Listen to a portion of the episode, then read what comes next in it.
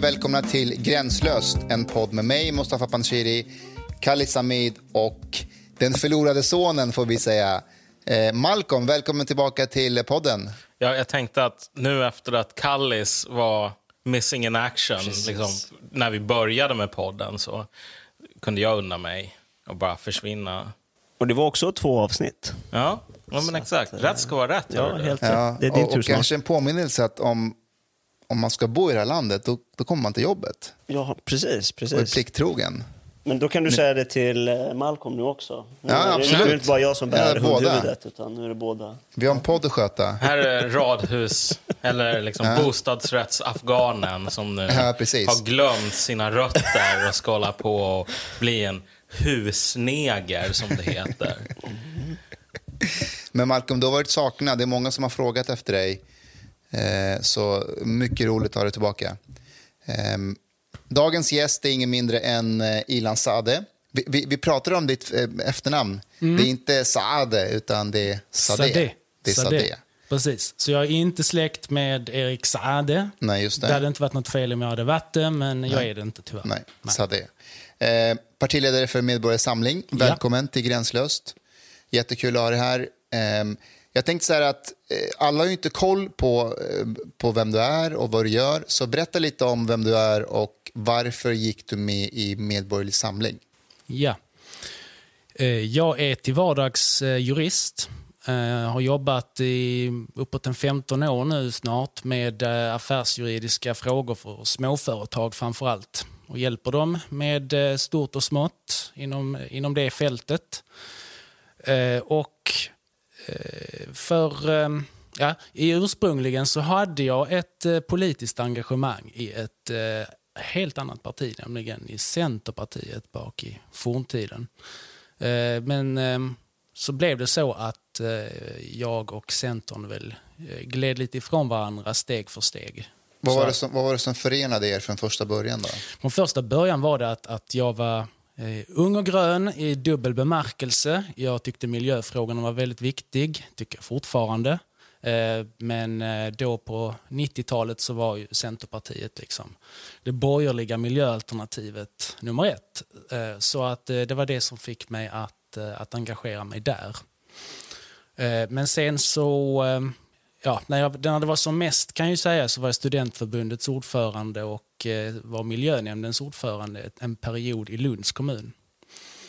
Eh, Men eh, någon gång där runt, ja, på 00-talet, under slutet av 00-talet så började jag kritisera internt och även öppet också mer och mer partiets eh, ganska aningslösa eh, invandringspolitik och även skolpolitik.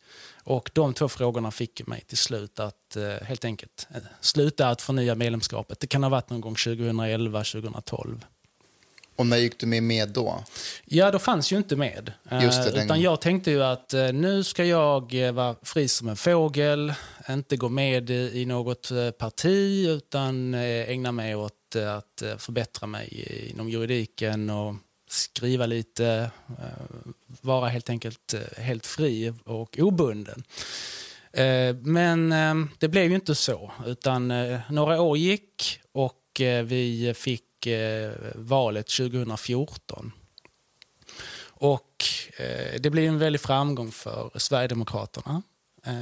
Efter det valet så inträffade ju det som, eh, som nog många av oss eh, har inpräntat i minnet, nämligen att sex stycken partiledare ställde sig upp och sa att nu har vi ingått en pakt här där vi låtsas som att det är vi som är riksdagen och det finns inga andra i riksdagen.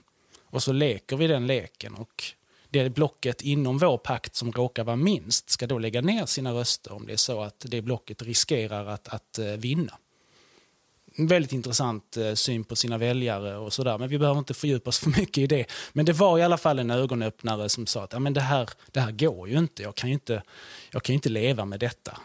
Eh, Kände du dig ensam just då i det, eh, om det här medvetandet om just det? Kunde du prata om det med dina vänner, kollegor? Det var ju en väldig, eh, det var en väldig opinion mot den här decemberöverenskommelsen, som den kallades, eh, på nätet och i olika fora. Men det fanns liksom ingen riktig ventil eh, förutom då möjligen Sverigedemokraterna, för att kanalisera det här, eh, den här frustrationen. Förutom ett litet embryo till ett parti som hade bildats någon gång runt valet 2014, som då kallade sig Borgerlig framtid och eh, vars dåvarande eh, ordförande jag hade hjälpt lite grann med eh, texter och så vidare till. Jag hade inte tänkt att gå med utan jag hade tänkt att kanske vara lite i bakgrunden och så. Men sen efter decemberöverenskommelsen så, så tog jag steget bara några veckor därefter. Att öppet deklarera att det här, det här initiativet tycker jag att vi ska stödja. Och så gick jag med i partiet och på den vägen är det. Och vad är Medborgerlig Samling för den som inte vet? Vad står ni för? Medborgerlig Samling är ett, eh, ett parti som siktar då på riksdagen, regioner, landsting och kommuner. Vi sitter i tre stycken kommuner redan. Eh, det är ett parti som man kan säga absolut är till höger eh, om mittstrecket. Vi har ett politiskt program som inom den ekonomiska politiken, Eh, inom eh, ska vi säga det, så här livsstilsfrågor och sådär, folk ska leva sina liv, är definitivt liberala. Eh, men på en mer ska vi säga, aggregerad nivå, på samhällsnivå, lite mer övergripande, har vi en konservativ syn. Så att staten ska fungera för att det här liberala samhället ska funka måste man ha vissa ramar. Eh, vi måste ha en funkande rättsstat. Vi måste ha en eh, någorlunda sammanhållning eh, inom, inom samhället kulturellt. Vi måste ha en skola som lär ut bildning och ordentliga kunskaper. Vi måste ha ett starkt försvar som bygger delvis på värnplikt. Sådana frågor. Den beskrivningen som du, som du drar nu, den får mig att tänka på en, en beskrivning om er på sociala medier som jag ser ofta, så det är att, det är, att ni är en SD light-parti. kan inte du förklara varför ni inte skulle vara det? Vad är det som skiljer er åt? Jag tycker absolut att det är rätt så svårt att kalla parti för, så att säga, att för light i förhållande till, till Sverigedemokraterna om vi har, när vi har en, en, en väldigt liberal ådra inom den ekonomiska politiken till exempel. Eh, när vi har en Eh, Eh, ja, en, en, helt annan historia, en helt annan bakgrund. Eh, allting i förhåll, måste ju inte förhålla sig till Sverigedemokraterna. Det är en sån där sjuka som har varit eh, inom svensk politik hela tiden här de senaste 10-15 åren.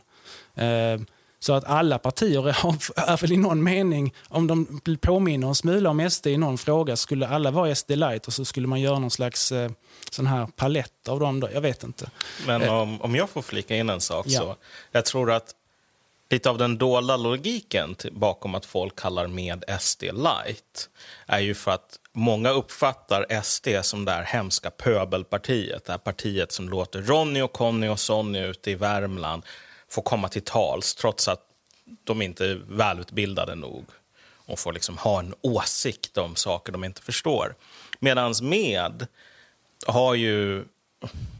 Man kan ju debattera om det är välförtjänt eller inte, men har den här framtoningen som att det är läkare, folk i medelklassen, jurister och så vidare. Så jag tror att det här speglar lite grann uppfattningar om inte nödvändigtvis bara politik, utan också liksom klassbas här. Det är möjligt, eh, eller det är absolut det är troligt att det kan vara så. Att eh, vi har eh, rätt många företrädare som är eh, ja, rätt så utbildade inom sina yrkesområden och så vidare. Och att det sätter en bild. Men jag skulle ändå inom sakpolitiken opponera mig mot att man ser det som någon form av light-version eftersom det finns sakpolitiska frågor som vi driver som liksom inte alls... Eh, SD har ju mer en socialdemokratisk inriktning skulle jag säga, eh, än vad vi har. Om det är något parti ni skulle säga att ni, att ni liknar, vilket parti skulle du ta då? Det är väl närmare i så fall i ekonomiska frågor. I, så, så är det snarare M och KD. Men sen så är det eh, vissa frågor som ingen i riksdagen driver, som är kan man säga, en del av våra hjärtefrågor. Som? Som exempelvis demokratisk förnyelse, intresse för det demokratiska systemet i Sverige. Analysen att det demokratiska systemet i Sverige har skapat någon form av politisk broileradel som vi måste göra någonting åt. Eh, Eh, att vi har en, ja, på individuell nivå, att folk får leva sina liv mer som, som de själva vill i olika frågor. Det, det finns eh, som sagt frågor som inte drivs eh, egentligen av, av något parti i riksdagen där vi sticker ut. Jag, jag skulle även säga identitetspolitiksfrågorna i, i, i, Sverige som är en viktig hjärtefråga för oss att, att mota bort. Kopplat till eh, det här med differentieringen så tänkte jag fråga dig just eh, kring eh, var ni befinner er kopplat till Moderaterna och Sverigedemokraterna. För om man läser på er hemsida så skriver, kan man läsa att Medborgerlig Samling är ett liberalkonservativt parti som arbetar för medborgarnas bästa, en gräsrotsrörelse för ett återupprättat samhällskontrakt och en långsiktigt hållbar samhällsutveckling. Och ser man på hur exempelvis Moderaterna, Moderaterna profilerar sig idag så eh, beskriver man sig själva som liberalkonservativa. Och eh, lyssnade man på när Jimmy Åkesson var här och gästade oss så beskrev ju han partiet mer som en reaktion på samhällsutvecklingen och den politiska undfallenheten att agera i, i sakfrågor. Där ni också tangerar eh, till det, tycker jag, då, när ni beskriver er själva som en gräsrotsrörelse. Ser man då till de här två delarna, eh, eh, på vilket sätt skiljer sig då eh, Medborgerlig Samling från Moderaterna och Sverigedemokraterna? Alla, båda partier har ju, har ju såklart en, en säger ju att man är liberalkonservativa. Men jag skulle säga att det är en sak vad man säger och det är en annan sak vad vi har sett. Alltså, jag tror att väljarna ser ju att Moderaterna inte kommer åt eh, det skatteslöseri som pågår där ute. Väljarna ser ju att, att eh, åtta år i regeringsställning inte gör någon större skillnad. Att eh, den här eh, identitetspolitiska vänstern har makten och kanske har stärkt den ännu mer under de borgerliga regeringsåren inom stora delar av samhället. Eh, man tar ju inte värdekampen i de frågorna. Eh, så att det, det är ju en sak, naturligtvis ideologiskt så, så har vi ju naturligtvis eh, likheter. Men det är ju förmågan att göra någonting åt samhällsproblemen Eh, där jag skulle vilja påstå just det du var inne på i den andra delen där, eh, av din fråga, att, eh, att det är en folkrörelse, en gräsrotsrörelse som inte har bindningar till makten, till samhällsapparat, statsapparaten, eh, som gör att vi kan gå in betydligt tuffare och säga att, att men det här ska inte staten kanske hålla på med. Vi kanske inte ska pumpa in miljarder i, i de här olika projekten. Vi kanske inte ska pumpa in miljarder i partierna. Var har Moderaterna varit i de frågorna någonstans? Men för Eh, det som blir intressant är ju hur eh, Sverige är som land när det kommer till eh, konsensuskultur kring försiktighetsprinciper och så vidare. Har man då ett etablerat parti sedan ganska lång tid tillbaka i form av Moderaterna och ett parti som har funnits i riksdagen sedan 2010 i form av Sverigedemokraterna och så ska man ta ställning till er. Tror du inte att det finns en risk att man har svårt att eh, rättfärdiga varför man just ska rösta på er om det finns andra alternativ som bedöms utifrån väljarnas perspektiv som snarlika? Man kan naturligtvis fundera över om, om, det, om det är en, en belastning. Samtidigt så, så eh, jag menar det finns ju fyra allianspartier, eller borgerliga, påstått borgerliga partier i alla fall. Eh, jag kan säga att, att skillnaden mellan oss och exempelvis Moderaterna och Kristdemokraterna är ju avsevärt större än skillnaden internt mellan de här fyra. Så att nog har vi eh, rätt så ordentliga skillnader. Eh, sen kan man peka ut enskilda frågor som till exempel, ja nu vid senaste partistämman så togs det ändå eh, vissa steg som man, vi kan se till exempel EU-frågan där vi är avsevärt mycket mer kritiska till Europeiska unionen som den utvecklar sig nu än, än något av, av eh, de partierna. och är egentligen ensamma då som en borgerlig kraft som har, som har det med oss. Eh, vi har frågor om eh, att, eh, hur man ser på narkotikapolitiken. Eh, att det kanske är dags att, att gå in mer för, eh, för skademinimering och sluta jaga folk som, har, som innehar har eget innehav. De frågorna som, som de här partierna inte har ehm, rört i och inte vill röra i heller. Jag kan säga så här att den, den gången som jag fick upp ögonen för med och började tänka att det finns, det finns nog någonting här som är ganska intressant. Jag var nere på eh, föreningen Heimdal, den så kallade grottan. Och så pratade jag med en person som var liksom, aktivist inom partiet. Berättade lite grann om sitt engagemang. Och så sa han så här, att han var läkare på större sjukhus i Sverige. Och liksom vad han såg på arbetsplatsen var det som fick honom att engagera sig. För Han sa så att vi håller hela tiden på att prata om vårdkrisen och det finns en enorm vårdkris. Problemet är inte att sjukhuset jag jobbar på behöver mer pengar. Vi har för mycket pengar. Problemet är snarare att du har liksom över typ ett eller två årtionden sett hur fler och fler människor anställs men inte fler läkare, inte fler sjuksköterskor utan du liksom um, lägger på en allt större växande klass av administratörer som mer eller mindre bara förvärrar situationen för de som faktiskt ska leverera vård. Så han sa bara, typ, för honom, engagemanget i med. Det var inte så här, jag är en trasig prolet, jag behöver verkligen komma ut från, från, från botten.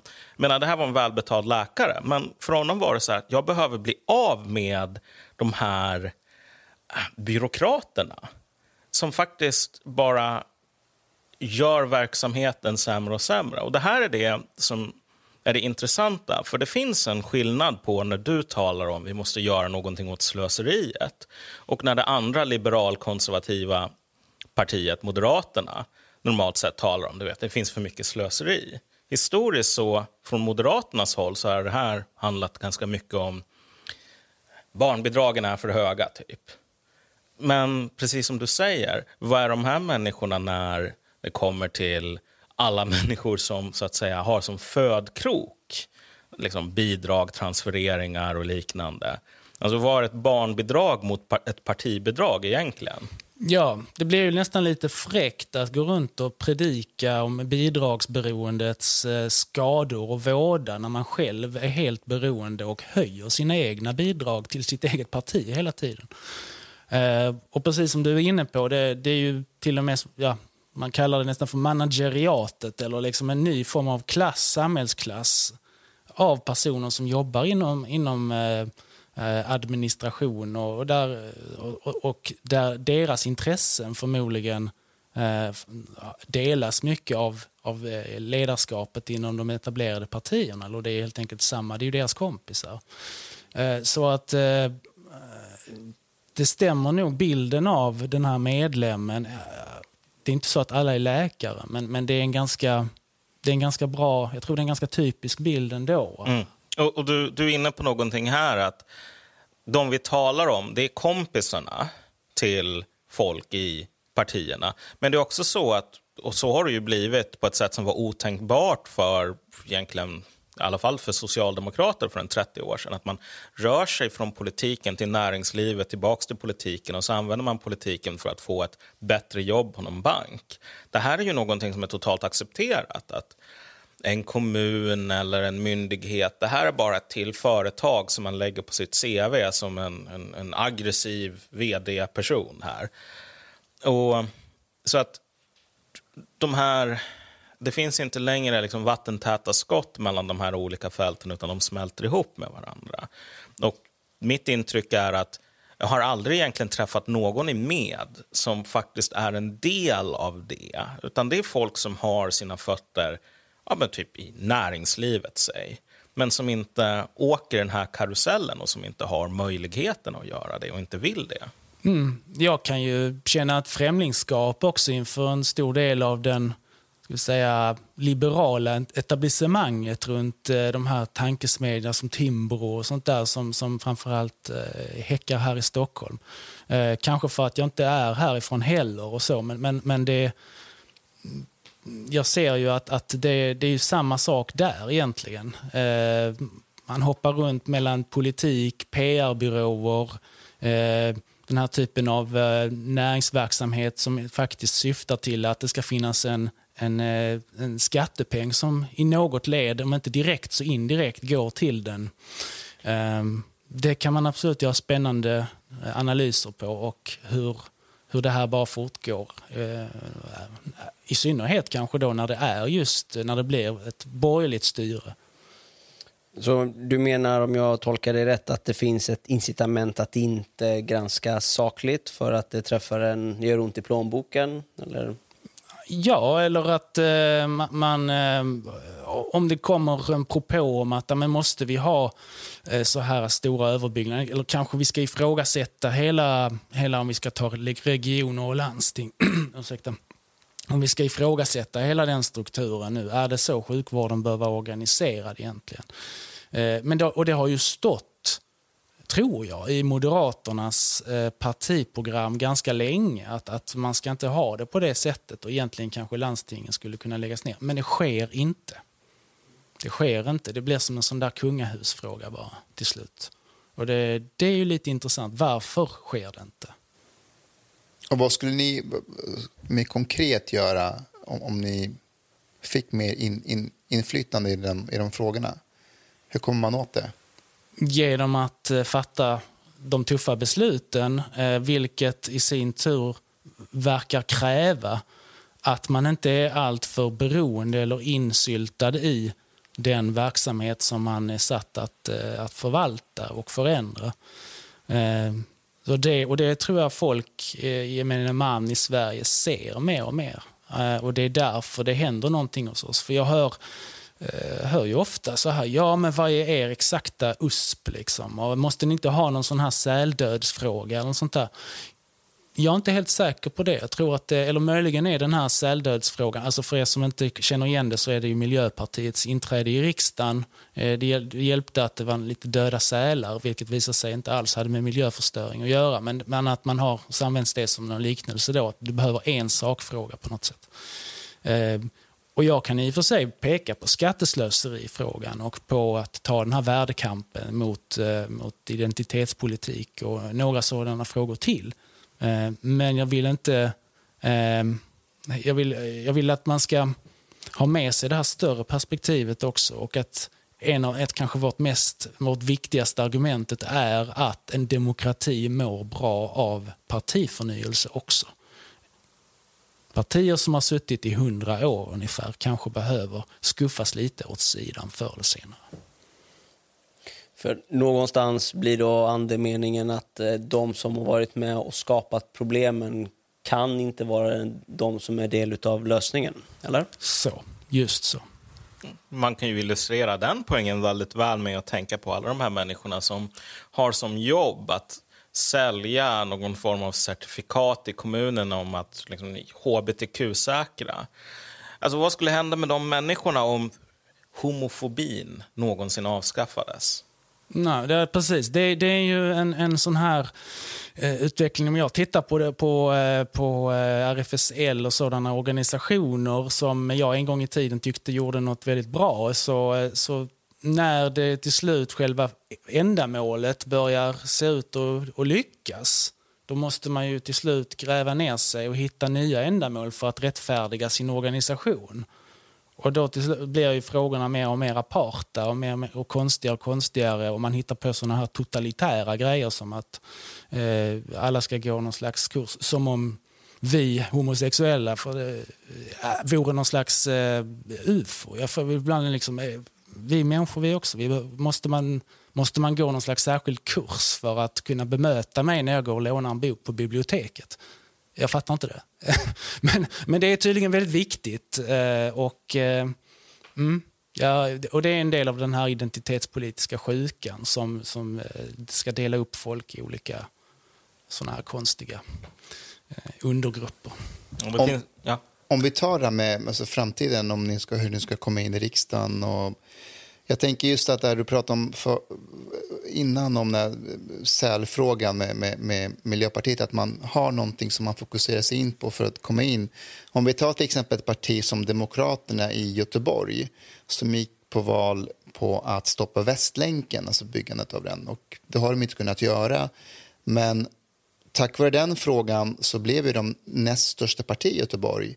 Och så har de utifrån det fokuserat på migration, integration, identitetspolitiska frågor.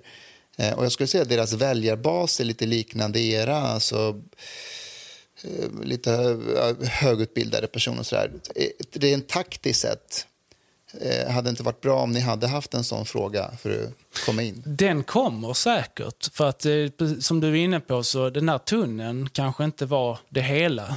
Utan det blir en symbolfråga. Eh, eller som ja, eh, Lars Leijonborg eh, i valet 2002, tror jag det var, nämnde språktest. Och, och, och, det gick upp som en raket. Sen gjorde de ingenting med det. Sen hade de Erik Ullenhag ett tag på integrationsposten eh, och så blev det, förskingrades det, det där arvet. Men, men han var ju någonting, en, en symbolfråga, en liten fråga. Det, Västlänken är väl ingen liten fråga visserligen i Göteborg, men eh, Demokraterna är väl en bredare rörelse antar jag. Och nu bygger man väl den där tunneln ändå, eh, men Demokraterna lever fortfarande. Så det kommer ju säkert komma möjligheter med någon sådan specifik smalare fråga där man kan knyta an till någonting större. Absolut. Om vi stannar kvar där med språktest och så, vi var inne på det innan. Vad är Medborgarsamlings integrations och migrationspolitik? Vad är det som gör er speciella på den fronten? Jag skulle väl säga att det är eh, på migrationssidan att eh, vi har en väldigt väldigt tydlig linje när det gäller asyl och anhöriginvandring. Och att, att mer eller mindre, alltså i praktiken, får vi ha ett stopp på den under ganska lång tid framöver. Vad är ganska lång tid? Jag skulle tro no, kanske ett par decennier. Eh, om jag säger i praktiken så menar jag med det att, att men klart, några, några tusen, är det några, några såna klassiska dissidenter eller folk som, folk som uppfyller såna gamla klassiska Ehm, flyktingstatuskriterier. Eh, eh, men, men, det är en sak. Men, men det här med tiotusentals eller till och med ett par hundratusen eh, som det var 2015, den tiden måste definitivt vara förbi. Eh, och när det gäller integrationsområdet eh, så är det ehm, saker som kvalificering in i välfärdssystemet i flera steg. Eh, medborgarskapet skulle jag peka som, som den allra viktigaste brickan i det bygget. Eh, jag vill använda medborgarskapet som, som ett verktyg lite också att, att eh, en, en, målsättning. Alltså man, har man eh, levt upp till vissa saker, då kan man bli svensk medborgare. Som till då, exempel? Långvarig vistelse i landet, eh, tio år ungefär. I, sen kan man alltid se... men, nu målar jag med breda penseldrag, men ungefär tio års vistelse i landet, eh, egen försörjning, eh, språket, apropå språktest, att man behärskar det.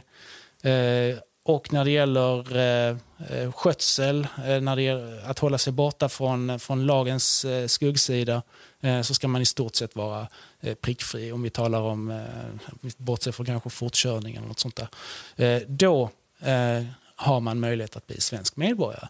Och sen när man är svensk medborgare, då är man en jämlike bland jämlika. Och det är en otroligt viktig signal det också. Har man blivit medborgare på rätt kriterier ärligt och redligt, eh, då ska man inte bli ifrågasatt senare. Liksom. För det ser jag också lite inom en del, del av eh, eh vill säga det mera etnonationalistiska eh, sidan i, i, svensk politik som inte är så stor, men där man börjar prata om att ah, men, eh, här är en som ser ut på det sättet och som beter sig jätteilla. Ah, men då, skickar, då honom skickar vi hem. Ah, men ni, ni vet ju inte ens om han är född här in i ett svenskt medborgarskap. Har, har inte det någon betydelse? Jo, det menar jag att det har. Så det har en viktig betydelse. På så sätt så är ni som parti inte intresserade av... Alltså alla kan bli svenskar? Eh, ja, ja, sen är det ju en, en eh, fråga om medborgarskapet är ju inte samma sak som att man kulturellt nödvändigtvis är svensk. Men har man en, en, en, en bit på vägen, eller en lång väg att gå rättare sagt, för att eh, bli svensk medborgare, eh, då är ju sannolikheten större också att, att många kanske också får en kulturell anknytning till Sverige.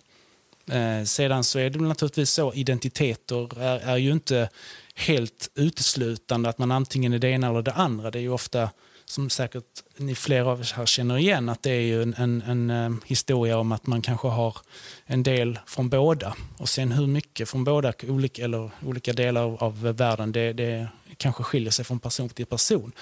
Men jag tror det är viktigt för ett land att man har en, en någorlunda, någon form av kulturell gemenskap. Apropå den eh, kulturella gemenskapen så tycker jag att i, Eh, i ert integrationspolitiska program så finns det något intressant eh, i form av en acceptansförklaring.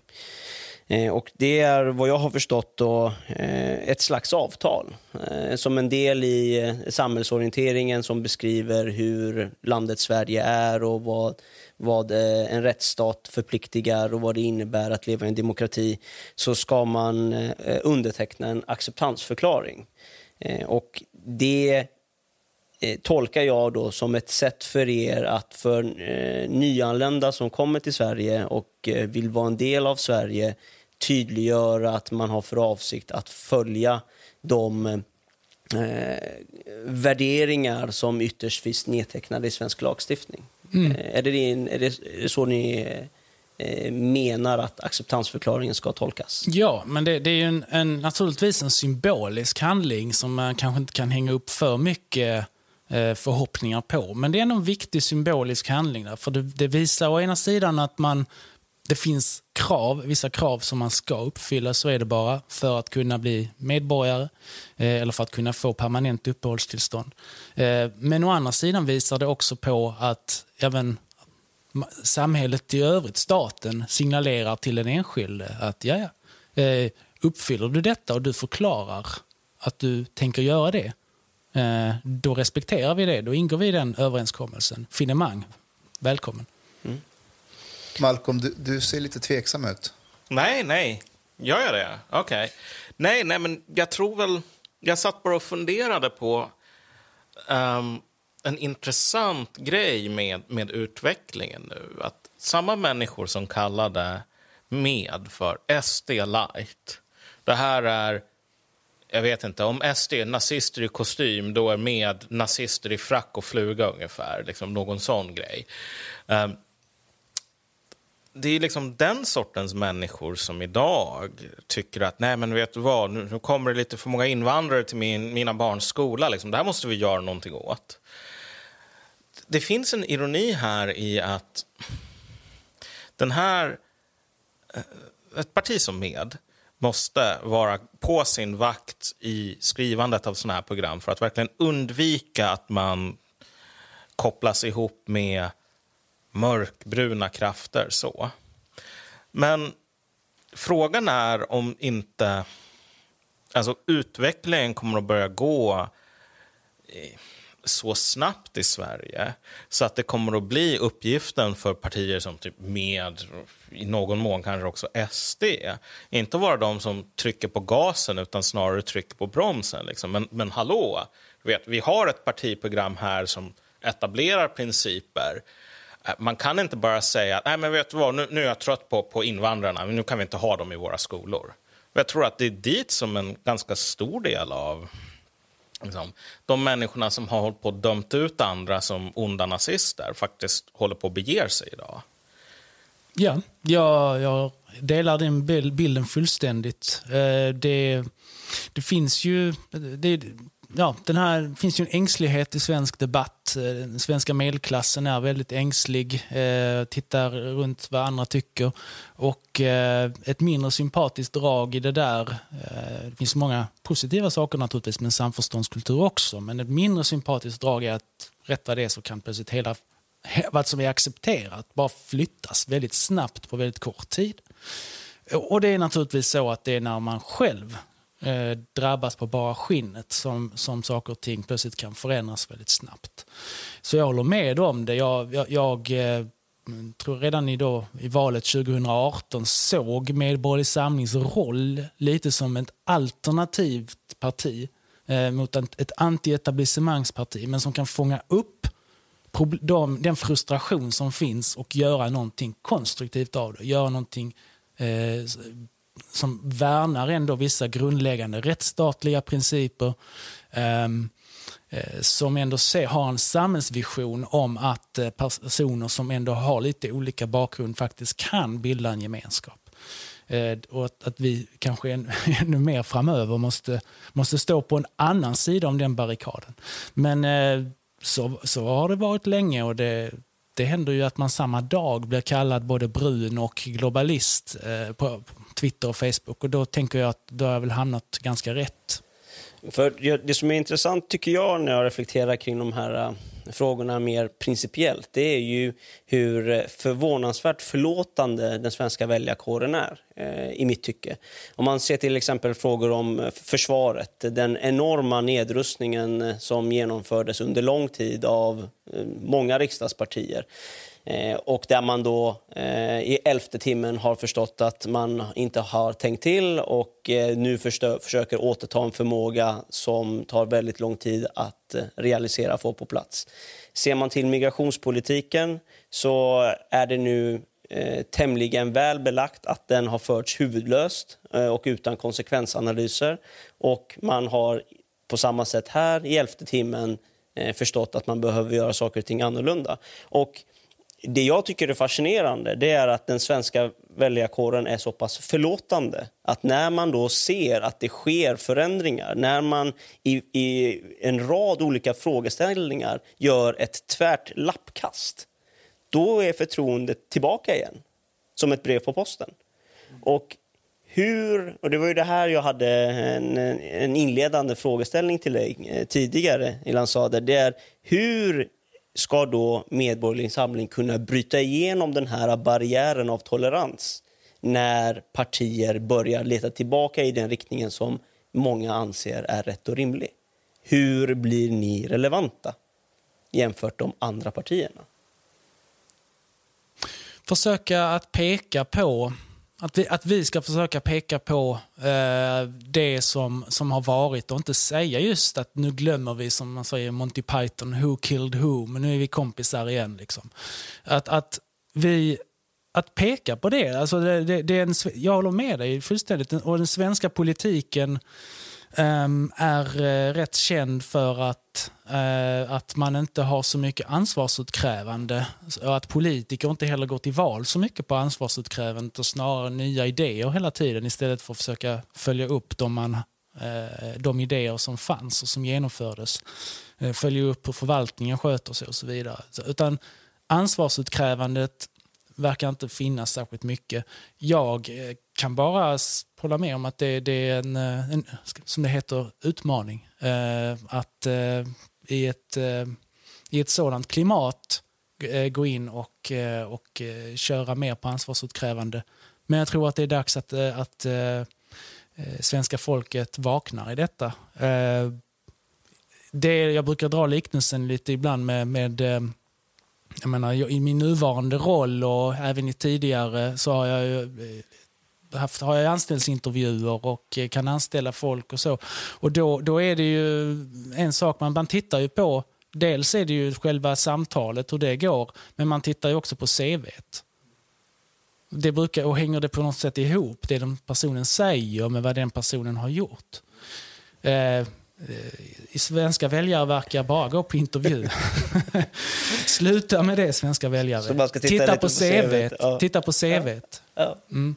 Men om jag får flika in lite, förhoppningsvis konstruktiv kritik här, så skulle jag vilja göra lite av en jämförelse mellan med och feministiskt initiativ. För om du kommer ihåg när det begav sig så, många hyllade ju Fi då som en sorts bärare av en ny tid. Alltså att det här var verkligen en sorts pionjärer på ett nytt fält inom politiken. Och det visade ju sig på många sätt stämma.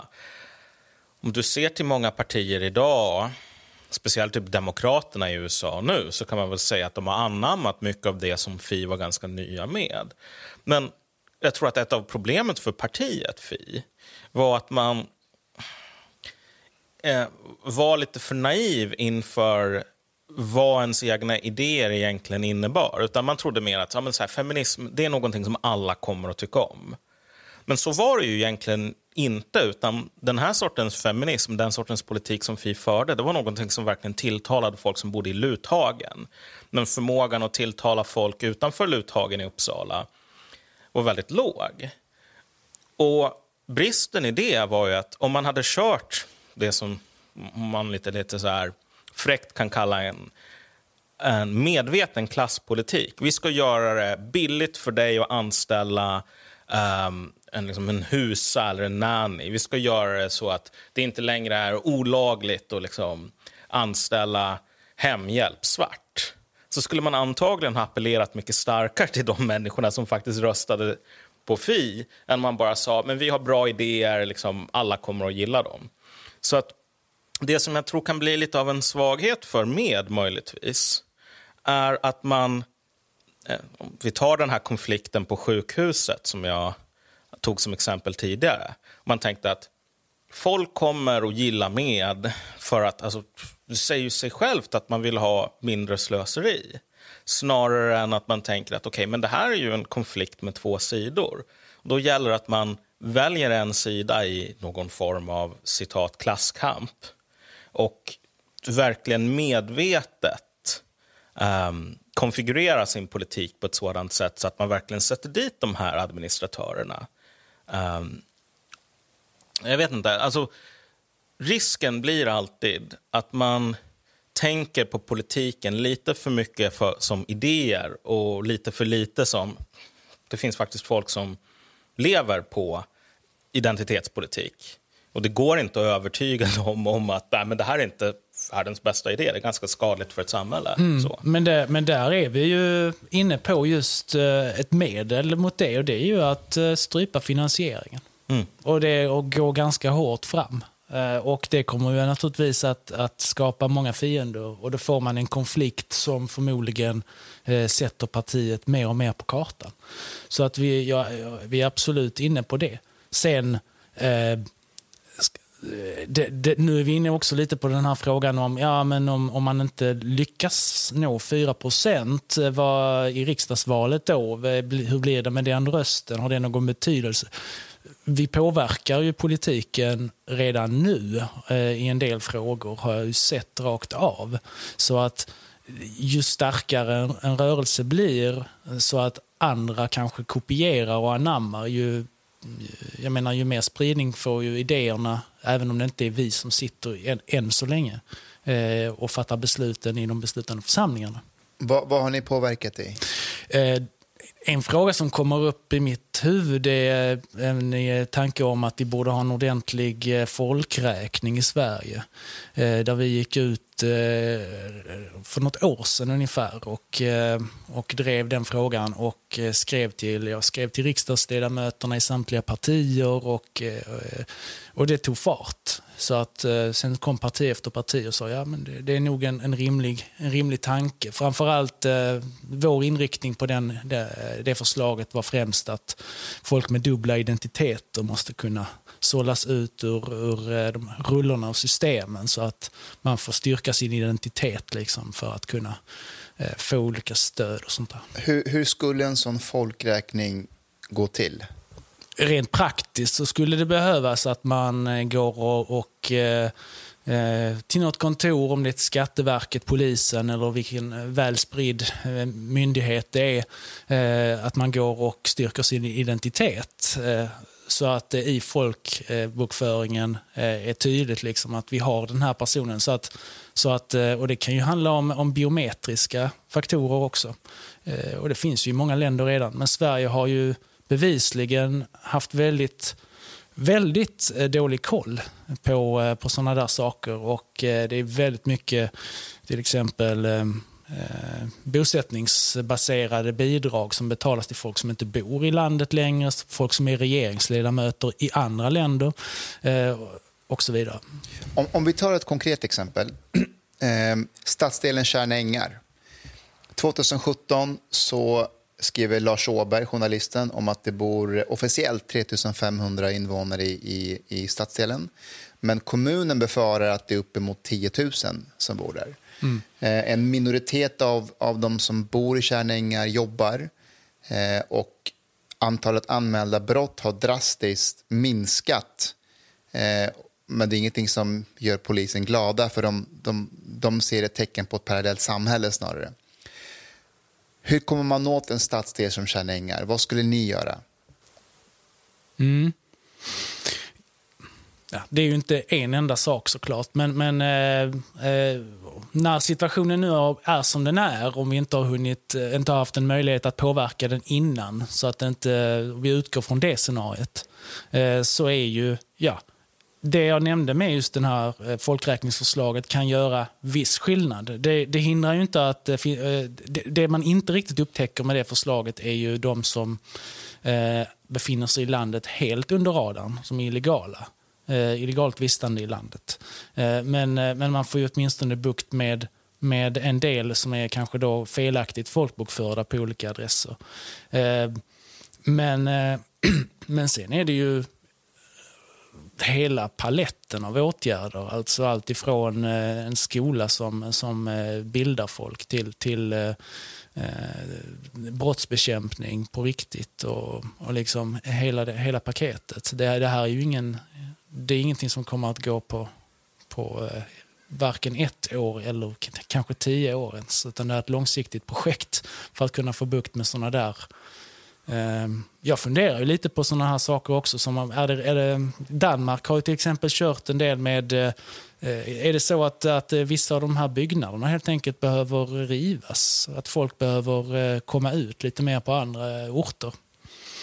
Jag vet inte. Vi får, man får titta på speciallösningar kanske i vissa fall.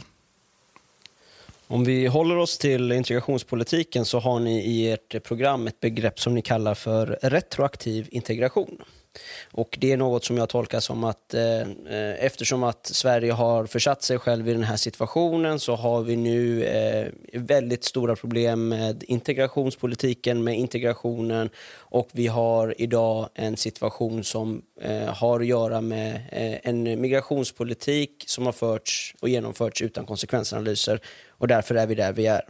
Och Eh, då skriver ni något eh, som jag tyckte var väldigt intressant eh, för att det skapar en, eh, en frågeställning hos mig som eh, jag gärna ser att du svarar på. Och Det är att eh, för de som har permanent uppehållstillstånd med asylkoppling men inte uppfyller kraven avseende egen försörjning eh, för permanent uppehållstillstånd enligt det som ni har tecknat i ert partiprogram ska ny prövning av asylskäl göras. Saknas asylskäl mister man sitt permanenta uppehållstillstånd och utvisas. Det vill säga en ny prövning eh, förutsatt att man då eh, inte uppfyller kraven på eh, egenförsörjning. Sett till det du var inne på innan om eh, illegala invandrare, tror du inte att det här förslaget i sig bidrar till att parallellsamhällena som vi har så stora problem med idag bara ökar? Eh, att förslaget skulle innebära det? Eller? Precis. Att om man då gör den eh, genomför den ansatsen. Mm. Det vill säga att de eh, individer med permanent uppehållstillstånd som inte möter kravet på egen försörjning och därmed då ska mista sitt uppehållstillstånd och utvisas. Eh, jag bedömer det som mer sannolikt att de här individerna går under jorden än okay, att de faktiskt försvinner mm. ut ur landet. Mm. Bidrar du, ni då inte till att ni bara göder på det parallellsamhälle som redan finns och som skapar så stora problem i dagens Sverige? Det handlar ju lite om verkställighetssidan av eh, naturligtvis. Av, eh, eh, om man mister uppehållstillståndet så behöver ju den apparaten fungera också. Det gör den ju inte idag. Eh, med, eh, med, med, att verkställa eh, avvisningar av personer.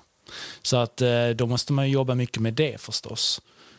Men, men ja, det förslaget som ligger där, det, det, är ganska tufft men det är samtidigt, tycker jag, rättfärdigat utifrån att att eh, egentligen motverka parallellsamhällena också där vi får parallellsamhällen med människor som till slut är medborgare. Eh, det här gäller ju alltså personer som inte är medborgare, eh, som har fått eh, på asyl, uppehållstillstånd på asylskäl och där en ny prövning i så fall skulle kunna göras av om asylskälen fortfarande håller ifall de inte har eh, kommit in i samhället genom då de här kriterierna. Eh, för egen försörjning, språk eh, och liknande. Så att det är en idé om att eh, egentligen eh, snarare på sikt eh, minska parallellsamhällena. Men det förutsätter såklart att man har en, en apparat som kan ta hand om och, och eh, avvisa personer effektivt. Eh, men varför inte istället eh, göra det mer incitamentbaserat. Det vill säga om man exempelvis stryper försörjningsstödet eh, istället för att eh, i en handvändning göra dem till illegala eh, invånare i landet. Vi har, eh, ja, eh, samtidigt så tror jag nog att, att Även, även personer som saknar stöd, som har varit här ett tag, eh, kan jag tänka mig kommer att fortsätta att hanka sig kvar med svartjobb av olika slag och, och så. Va? Eh, så jag hyser liksom inga illusioner om att det är så enkelt.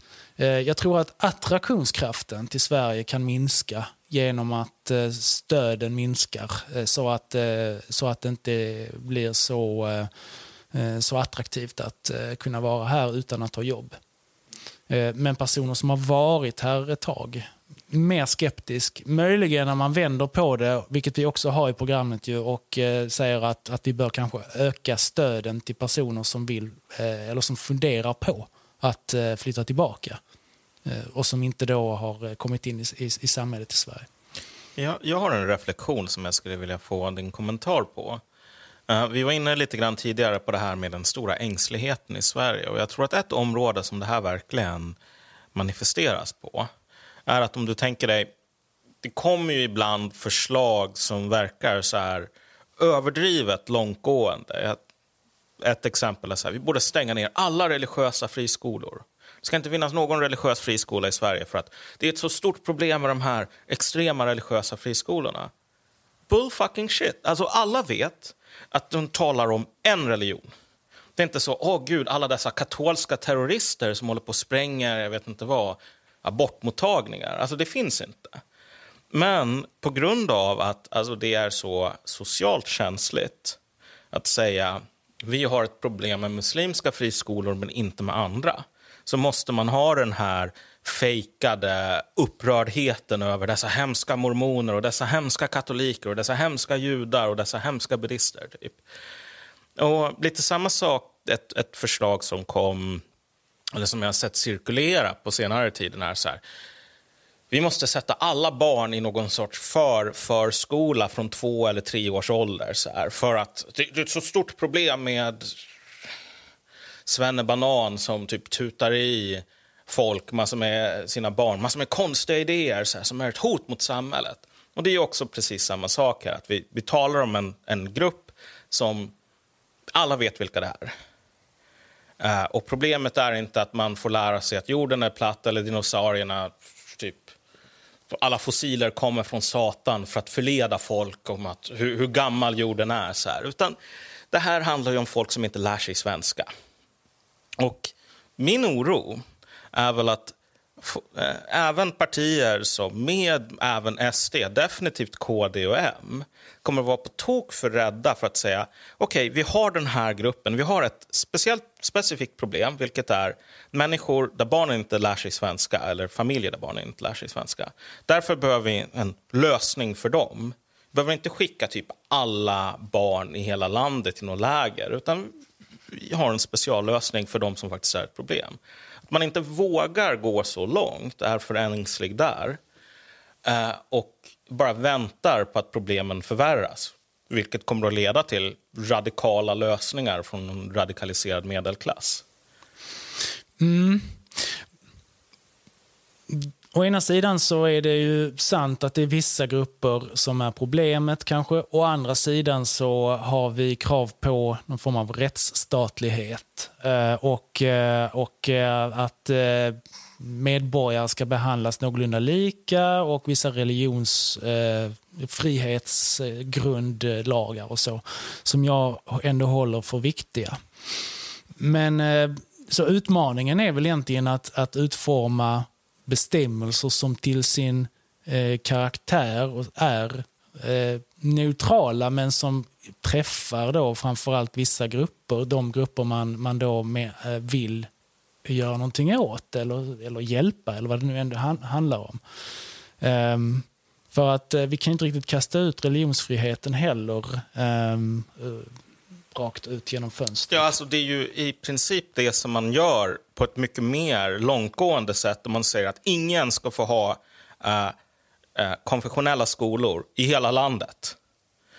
Um, på grund av att vi har ett problem med just muslimska friskolor. Jag menar, på ett plan då blir ju frågan så här, men okej, men vad har de här arma katolikerna egentligen gjort för att förtjäna nej, det? Nej, och jag är inte heller eh, för att man ska stänga ner friskolor som har konfessionella inslag, absolut inte. Eh, utan, eh, så det, det, är en poäng. Eh, men, men eh, eh, man får väl hitta vissa andra verktyg. Dels eh, kanske vissa delar av friskole, det friskolesystem som vi har idag behöver ses över en aning. Det är ju en ganska het debatt just nu. Eh, Andra delar är ju sånt som finansiering. Vi vet att det finns ett problem att till exempelvis radikalisering sker genom att stater från eh, Persiska viken och så här pumpar in eh, pengar i, i moskéer till exempel. Eh, ja, men då kanske vi ska förhindra det helt enkelt. För att, och då har idén, får man göra ett regelverk som är någorlunda religionsneutralt men det kommer ju bara att handla om en, eh, i det här fallet då ett problem, att lösa det problemet. Så får vi nog hantera det. Jag tror dock att um, där behöver man bara vara uh, medveten om Eh, att eh, människor ser problemet. Även om man vill ha eh, någonting som ska uppfattas som neutralt och som då kanske inte hänger ut specifika grupper så ska man ju de facto vara Eh, mogen och eh, våga göra det när det så, i de fall det är berättigat. För att ta ett exempel. Det som hände i Frankrike med den här eh, läraren som hade en dialog om yttrandefrihet och sen gick ur tiden. Där eh, gick ju inte eh, Frankrikes president och uttryckte sin avsky gentemot våldsbejakande extremism. Där gick han ut och sa att, eh, uttryckte sin avsky för våldsbejakande islamism. För att det var ju det som var eh, grunden till problemet i just det specifika fallet. Så även om jag kan förstå hur du resonerar kring rättssäkerheten och att det ska vara tämligen neutralt så får man heller inte förringa det Malcolm är inne på att se problemen, för, eh, se problemen där problemen finns. Våga kalla en spade för en spade. Nej, nej, och, och eh, Frankrikes president gjorde ju alldeles rätt och det är ju någonting som jag stödde omedelbart. Alltså det är klart att vi måste kunna prata om, om islamism men sen får man ju titta på verktygen eh, så att eh, de är någorlunda balanserade och rimliga. Eh, men att, eh, eh att islam är en religion som har eh, ett, ett större problematiskt eh, paket med sig än, än, eh, än andra religioner. Det är, det är ju ett, det är helt uppenbart. Inte alla muslimer, men ganska många muslimer har eh, med sig ideologier som, som inte fungerar. Ja, alltså, för det finns, det finns verkligen en spänning här, för du talar om, om rättssäkerhet. Men i praktiken så blir det ju så att det är väldigt tveksamt om Macron går ut och säger, vet du vad, i just det här specifika fallet med just den här sortens våld, det är islam som är problemet. Det är inte hela islam, utan det är vissa delar. Vi behöver hantera det på ett sätt så att typ andra muslimer inte far, tar illa och så att liksom det inte blir alltför umbär, umbärligt för uh, religiösa grupper som sköter sig. Alltså det, är ju, det går ju emot den här första instinkten om att nej, men man ska verkligen ha på sig den här ögonbinden. Men om man nu har på sig den här ögonbinden så det blir ofta att man skriver en ganska förljugen sorts lagstiftning som är mycket svagare. Därför att du, du tog upp det här med utländsk finansiering. Okej, okay, men en av de första grejerna som kommer att hända är bara så här, men tänk den här judiska skolan, den får finansiering från Israel. Och så bara, nej, nej, nej, Israel, det är ingen terrorstat, precis som Saudiarabien. Okej, men vilka kriterier säger man det på? Och så blir det den här ändlösa harvandet, trots att alla egentligen vet att det här, det här är ju bara ett spel för gallerierna.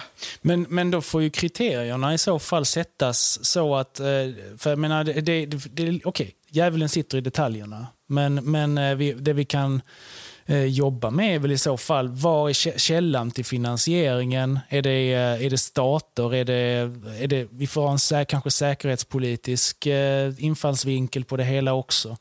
Eh, så att med de kriterierna så tror jag nog vi kan träffa ganska rätt ändå utan att eh, på något sätt ha en, en uttrycklig lag som säger att, att eh, ja, men den här religiösa gruppen får inte, eh, får inte överhuvudtaget eh, ha eh, några skolor till exempel. Nej, nej, men en, en, praktisk lösning som man faktiskt kan göra här om vi nu talar om juridiken, det är att man lämnar möjligheter för typ myndigheter såsom Skolverket att göra en bedömning om det finns en risk för äh, integrationshämmande extremism så lämnar man något form av fritt skön Du skulle till... jag inte lämna det till Skolverket. Nej, nej, in, inte jag heller. Jag skulle inte lämna...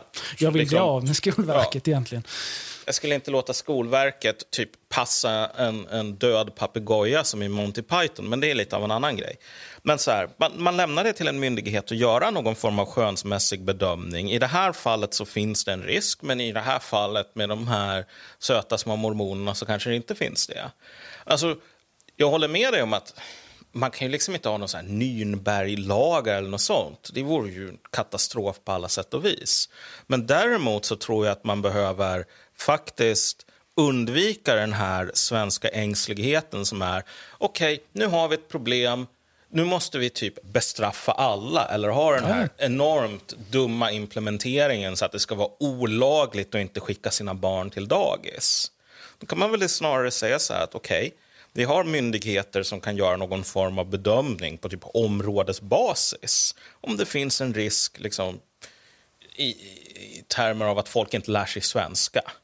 Finns det en risk för att typ barn kommer till sex eller ettan utan att ha lärt sig svenska i det här området? Okej, okay, men då får du faktiskt skicka barnen till liksom, extra klasser eller någonting. För Sverige går från 0 till 100 och tillbaka igen. Um, och jag tror att partier som med SD, uh, eh, andra såna här nazister i olika former av finklädsel eh, måste hela tiden mota den här pucken, vilket är att alla kommer att försöka sätta dit den. Men svaret kan nog inte bli den här att man, man sjunger med i, i den här kören. Nu är inte det någonting jag anklagar dig för, vill jag vara tydlig med. Men jag tror att det alltid finns den där lockelsen att säga okej, okay, ja, jag vet att det finns problem med att förbjuda alla konfessionella, konfessionella skolor, men nu säger alla andra det, så då kommer de inte kunna kalla mig för nazist. Mm. Återigen så kommer nog er roll bli mindre att trycka på gasen och mer att trycka på bromsen framöver. Ja, ja, men eh, och det, menar, vi har ju, det, det är ju sådana saker som vi, vi säger ju till exempel att ja, men slöjor ska man kan inte ha på flickor i grundskolan. Det, det är ju ett förslag vi har. Nej till det. Eh, och det, ja, då är, gäller det naturligtvis en, en eh, viss tillämpning av en viss religion. Ja. Eh, men eh, men det är ändå en regel som, som kan utformas på ett generellt sätt. Eh, att våga prata om problemen, ja. Eh, hur viktigt som helst. Vi ska avsluta med en fråga från en kille på Facebook som gillar pajdiagrammer.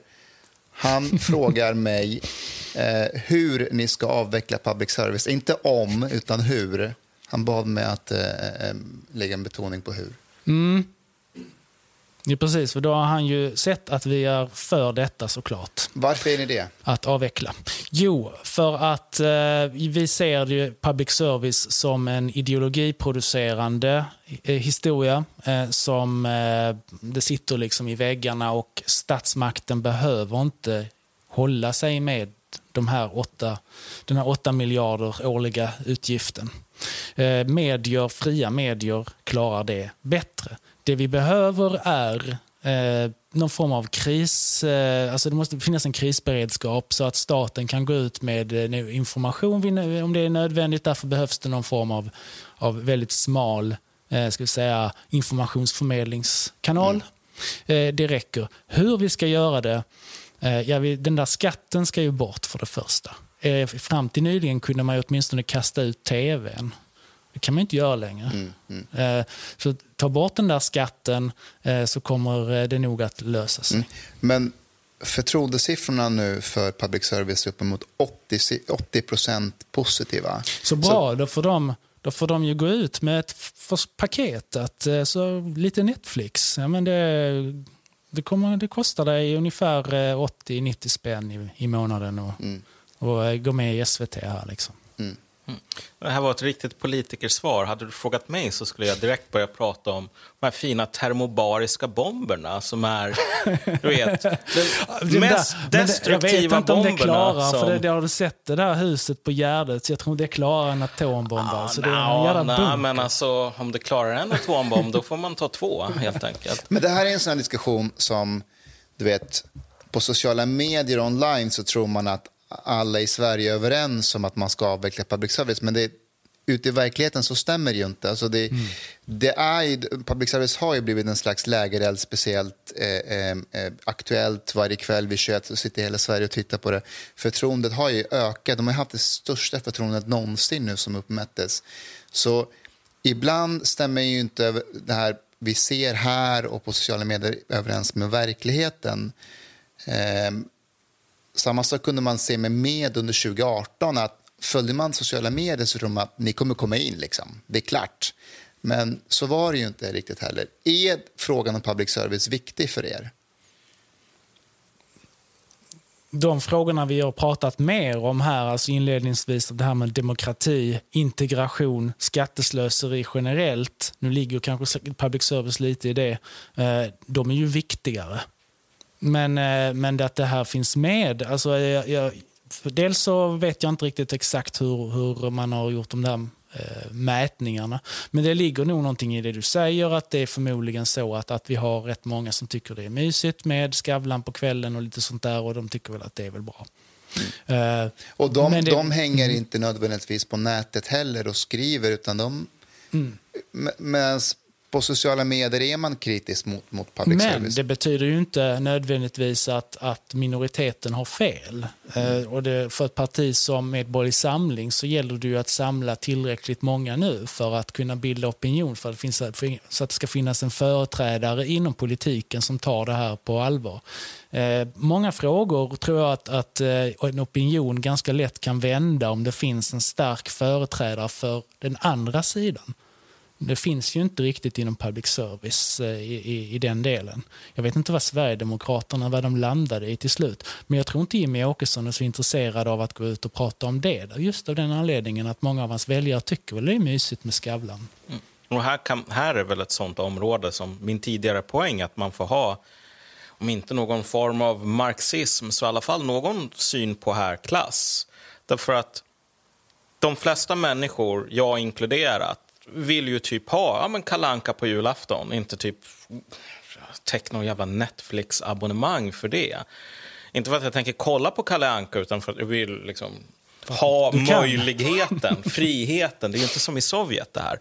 Men bara för att man vill ha de sakerna så be behöver ju inte det betyda att man vill ha hela blobben. Så. Um, allt det här, liksom en, en, en, specifik kast av människor nästan, där alla bor i Stockholm, alla har röstat på Miljöpartiet och allting sådant. Och jag tror inte att de här opinionsmätningarna mäter just den saken, om vi säger så. Så att det finns ändå en möjlighet. Det är inte nödvändigtvis att man behöver ens se sig själv som en minoritet här kanske. Bara för att 80% säger att nej men jag vill inte kolla på Kalle Anka på Netflix. Kan ju överväga att införliva Kalle Anka i den där smala samhällsutbudskanalen, kanske. Som en del av krisberedskapskommunikationen alltså. Mm. Nu måste vi bryta. Hörrni, tack alla som har tittat på Facebook. Tack alla som stöttar oss. Eh, gå gärna in på Patreon och eh, Swish-numret kommer synas här någonstans tror jag på någon video. Tack så mycket. Tack Ilan för att du var med. Tack för din tid. Tack ska ni ha. Tack.